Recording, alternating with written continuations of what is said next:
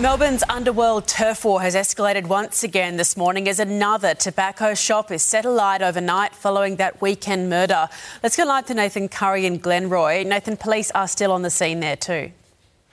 Yeah, they are, Eddie. They're just guarding it at the moment. We've actually got some new information uh, just in from uh, the officers. So the offenders uh, here used a black BMW to ram the roller door of the tobacco shop to get inside uh, and start this fire. A short time later, police then think they've found that same car uh, set alight uh, nearby Coburg. Uh, firefighters have left here now. They've got it under control. They did a good job too because it's actually at the ground floor of a four story apartment building. So a lot of people had to be evacuated, but everyone uh, is safe. So police have a lot to investigate this morning, including trying to track down the four gunmen uh, responsible for that murder on the weekend, Eddie. Thank you, Nathan.